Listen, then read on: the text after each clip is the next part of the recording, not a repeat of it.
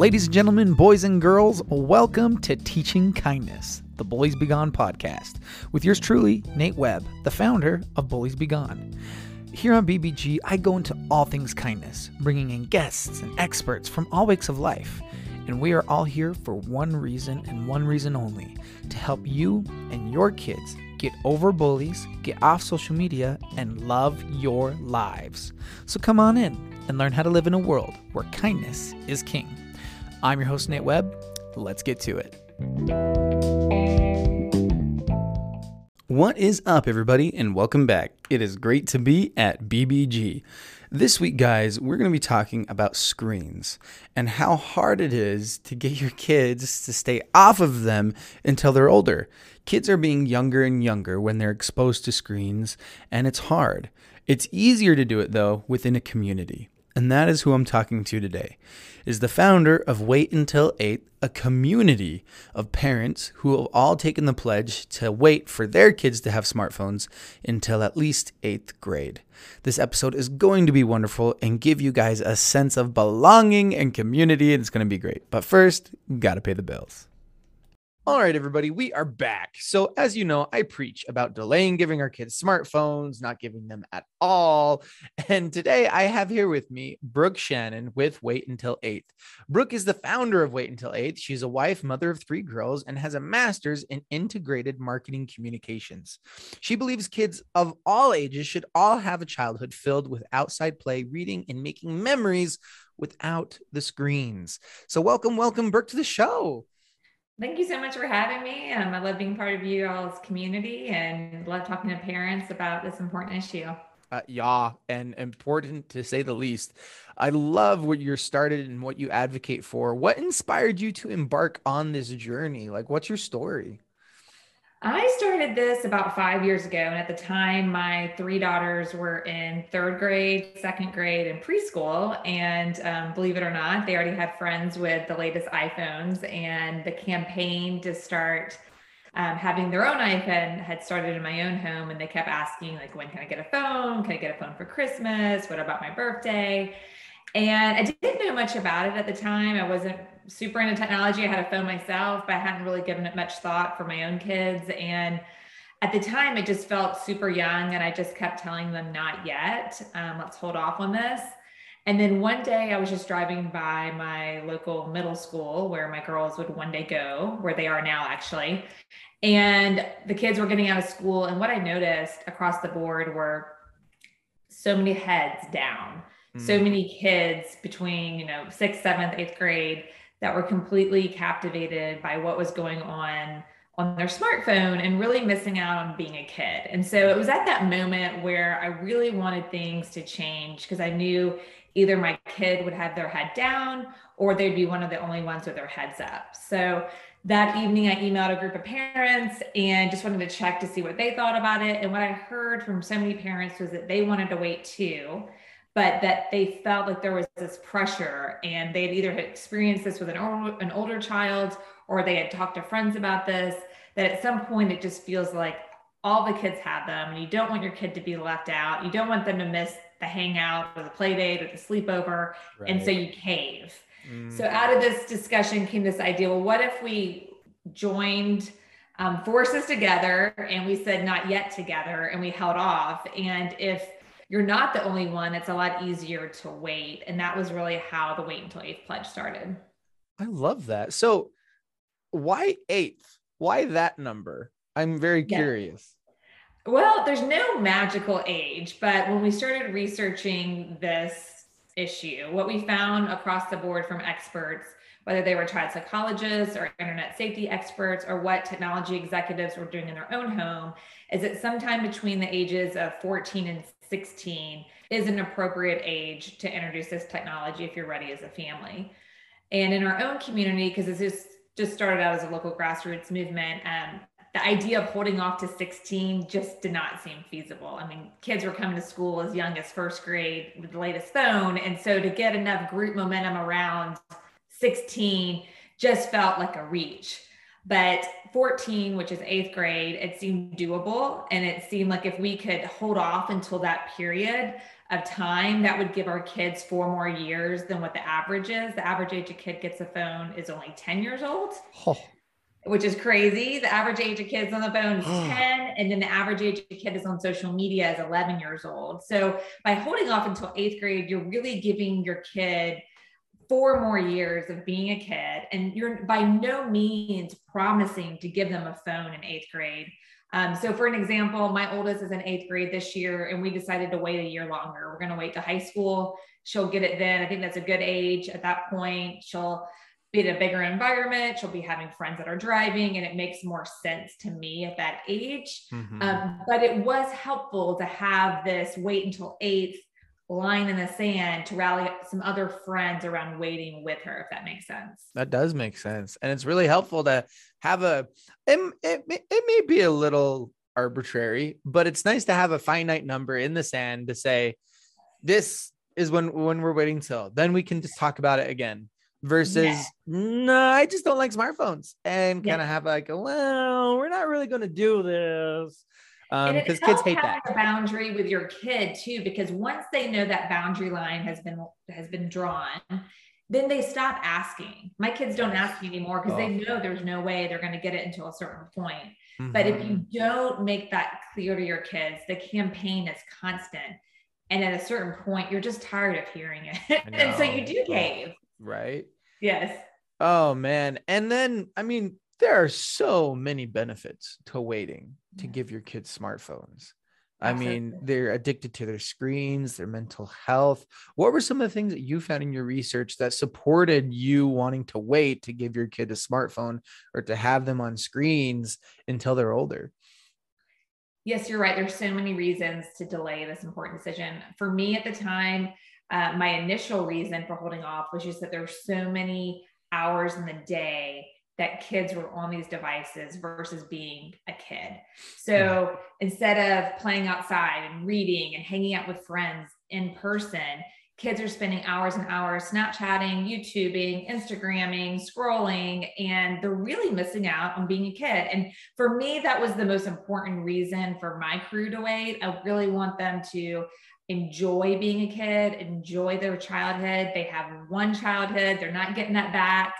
And so that was my initial reasoning for waiting. But as I dug into this issue more, I mean, the research is so clear um, when you look at it.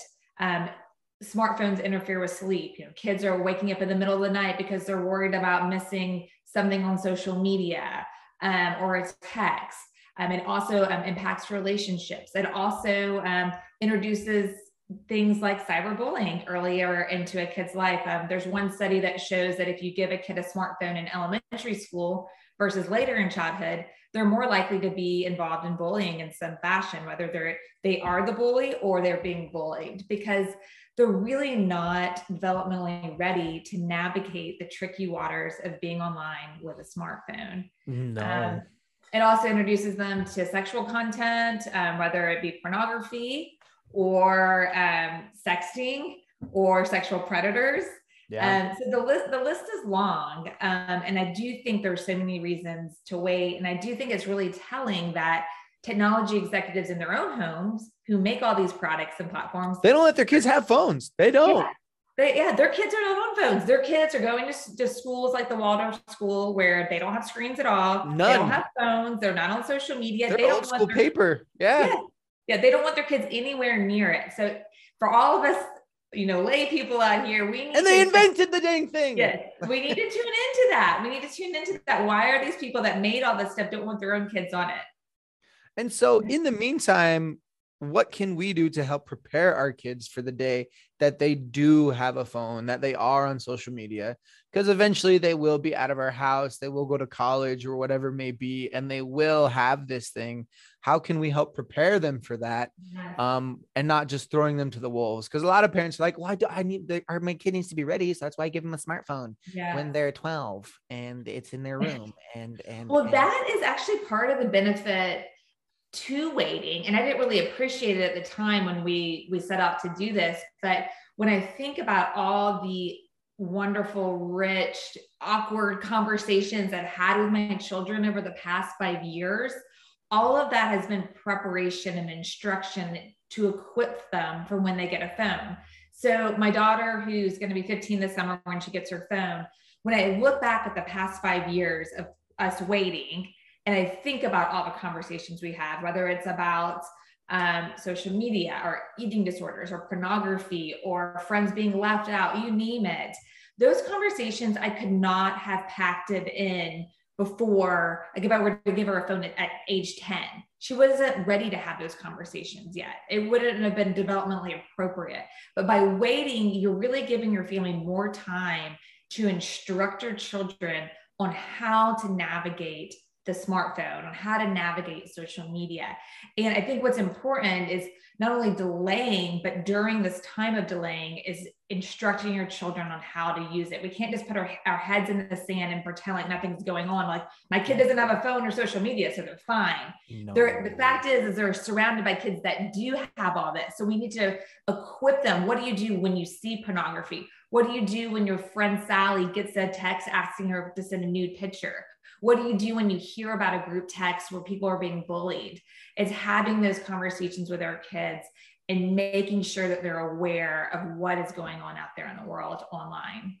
Yeah, I think preparing our kids and having I loved how you said it. Wonderful, rich, and awkward. Embrace it, guys. It's gonna happen. Because yes. words, words like pornography and nudes and sexting, they need to become commonplace words in your home because Absolutely. they're going to become commonplace words in the school your kid attends. For sure. yeah. And if you don't also need to know what I know so many parents who hand over the keys to a smartphone at you know third, fourth, fifth grade, and they have never had a discussion with their children about what sex is even what is it? What is sex? And you just cannot give that authority over to Google and to Siri and to social media apps as a parent you have to educate your children on these mm-hmm. very very important awkward sticky yes. uncomfortable topics yes yes so. well and and i tell parents all the time like I, I put these words up on the screen you know pornography sex depression suicide and I just tell them, do you want to educate your kids about this or do you want the internet to? Because yeah. it is one or the other. If you don't, the internet will. So Absolutely. talk about it, please, so that when it comes time for it, the curiosity doesn't kill the cat. Um, so your kids are on the, you know, you said your oldest is what, 14 now? Yes. So my oldest is in eighth grade, and then I have a seventh grader and a third grader. Oh my goodness. She is in the thick of it. She so is. with your kids that they've been waiting and things like that, what have you noticed as far as like their childhood like their creativity their ability to play and be bored and stuff? Yes i will say that i think they have more time to be creative to they both do piano and guitar they're all of them are active in sports um, they're plugged into our youth group and you know young life. I think it just provides a lot more opportunity and time for your kids to really pursue those life giving, joyful activities. And they're not distracted by the smartphone and they're fully present in what they're doing. They're not worried about what they're missing out and they're more engaged in the moment for sure. I remember when I was younger, be like, "Hey, I'm gonna go play at Johnny's house." Bye, and like we'd mm. go around until it get dark and play in the dirt and crash on our bikes, and whoever knows what might happen. Yeah. And I feel like now kids are like, "Hey, I'm gonna hop on Xbox Live. Yeah. I'm gonna, I'm gonna, I'm gonna go play Minecraft with my friends online." And who who whoever knows who else might be there you know? Yes no it's so true and i do think when you don't have those distractions you're a little bit more tuned in to what is going on. So a few weeks ago one of my daughters looked out the window and she noticed some kids on our cul-de-sac were playing basketball and so she's like oh so and so's playing basketball i'm gonna run out and play too and that wouldn't have happened if she'd had a smartphone, most likely, because she'd probably been group texting or doing who mm. knows what else on the phone and not really um, observing what's going on, what she could be doing in real life here. Something that I've noticed, because so I'm a high school counselor in Utah, um, and something that I've noticed that is impacting teens big time right now is sleep and their yeah. smartphones kids uh-huh. I, I was at a middle school and i said what is one thing you wish your parents did more? And it was anonymous and the number one response i got was i wish my mom and dad would take away my my phone more often because i'm up till two or three in the morning with my phone. For you guys who don't know like you kids should be getting eight to ten and the upper levels of that like 10 to 11 hours of sleep yeah. every night and some of these kids, they're walking away with four, five, three hours of sleep every night because they're on their smartphones. And when they don't get good sleep, and their mental health goes down. A lot of things go down. They start to spiral, and it's all from like this this lack of sleep thing. And I'm like, wait, j- just with the sleep alone, like waiting would be so worth it. No, it's a huge problem when it comes to sleep. And I think every expert out there says hands down that devices, whether it's a smartphone, a tablet, a computer, should not be in the bedroom. You're just inviting all kinds of problems into your home when you have these devices in your bedroom. So, if you're listening and your kid already has a phone or a tablet, one easy, practical way to rein this in a little bit is to have your kid check in those devices with you at a certain time in the evening, whether that be seven, eight, nine, whatever it may be. But it mm-hmm. is not healthy for them to always be on and to have that phone in the room and it actually gives them an out too when when they can say to their friends sorry my mom takes my phone at 8 there's less pressure for them to respond to the text that was sent at 2 a.m. or the snap that was sent at midnight. Mm-hmm. If they can say, My mom takes my phone and I can't, I can't respond. And I think that's powerful for our kids. I think it's it's good as parents if we equip our kids with easy outs. I always tell my kids, you can always throw me under the bus. You can always blame me. You oh, can, oh, yeah. you can put it back on me and that's fine. I can take it. I'm not in middle school. Um, and I think that that's, that's very helpful, especially when it comes to phones in the bedrooms. Yeah. I had one kid tell me once that they were at a friend's house and everyone was on their phones and they let their mom know they had a Gabb phone a dumb phone that looks like a smartphone okay. and um, they're like everyone's on their phone and i feel kind of uncomfortable here but i don't want it to look like i'm just ditching them can you come here and get mad at me and yes. force me to. So mom comes, you didn't do your chores when you left, and so you don't get to be on this sleepover anymore. You'll come yes. home right now, get in the car, come in the car. Thank you, mom, so much. Oh my gosh, I was dying in there. Like parents, it's your job. Come on. yes, and I do think we all can do a better job as parents in creating spaces within our home where we expect kids to put the devices away. So whether that's if you're going to have people over for dinner and a movie or hanging out, whatever it may be, you can ask kids to put all the phones in the kitchen in a basket. And no mom wants to be that mom, but it's so helpful. And once they hand over the devices, I would say that they're somewhat thankful for it, for that oh, yeah. experience, that time, and not being so tethered to their device. Yeah. So you mentioned how your your wait until eighth movement kind of started as like you know your hometown thing, and it's grown. And so, what is the wait until eighth pledge, and how can folks get on board with that and join the movement? So the wait until eighth pledge is promising um, that you're going to hold off on giving your kids a smartphone until at least eighth grade as long as nine other families in your grade do the same thing. And so we built the pledge with um, group momentum involved because there's so many parents out there that said yes i would wait as long as i'm not the only one waiting. Right. And so the pledge was built with once a certain threshold was met then you'd be notified by you're notified by us and we'd say you know congratulations your pledge is active. Um, your child and these other nine children are waiting as well from your school. And then that helps connect you to other parents that are on board help connect you to your tribe and then it's a much more powerful conversation with your child to be able to say, yes, we're waiting, but so are these kids as well. It builds community that way. I love that. Because honestly, guys, we heal in community, we support in community. It is so much harder to try and do these things on your own. And so, finding a community that is able to support you and help you, and you're able to support and help them is going to help you astronomically. So, how can people see what you're up to? Shameless plug time. Let's hear it. Okay. So you can go to waituntil8th.org. That's our website. We have great resources there. Um, you can also follow us on Instagram at Wait Until and on Facebook too. We do a lot of great um, resources and tips sharing there. And it's a little bit more up to date. And, you know, if there's any, like any parental alerts coming about, that's a great place to check it out. Um, but we have a great community of parents. I think it's helpful to be plugged in to the community if you are waiting because it just spurs you on and encourages you and it reminds you that you're not the only one. You're not the this crazy weird parent. There's lots of us out there. So yes, yes, we are many.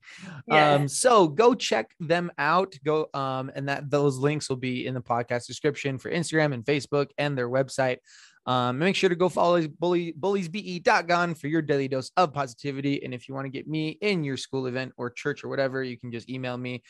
Thank you so much for listening to this episode. Always remember, you are wonderful, you are worthy, and you are worth it. Go home and give your kids an eight second hug, and we'll see you on the next one.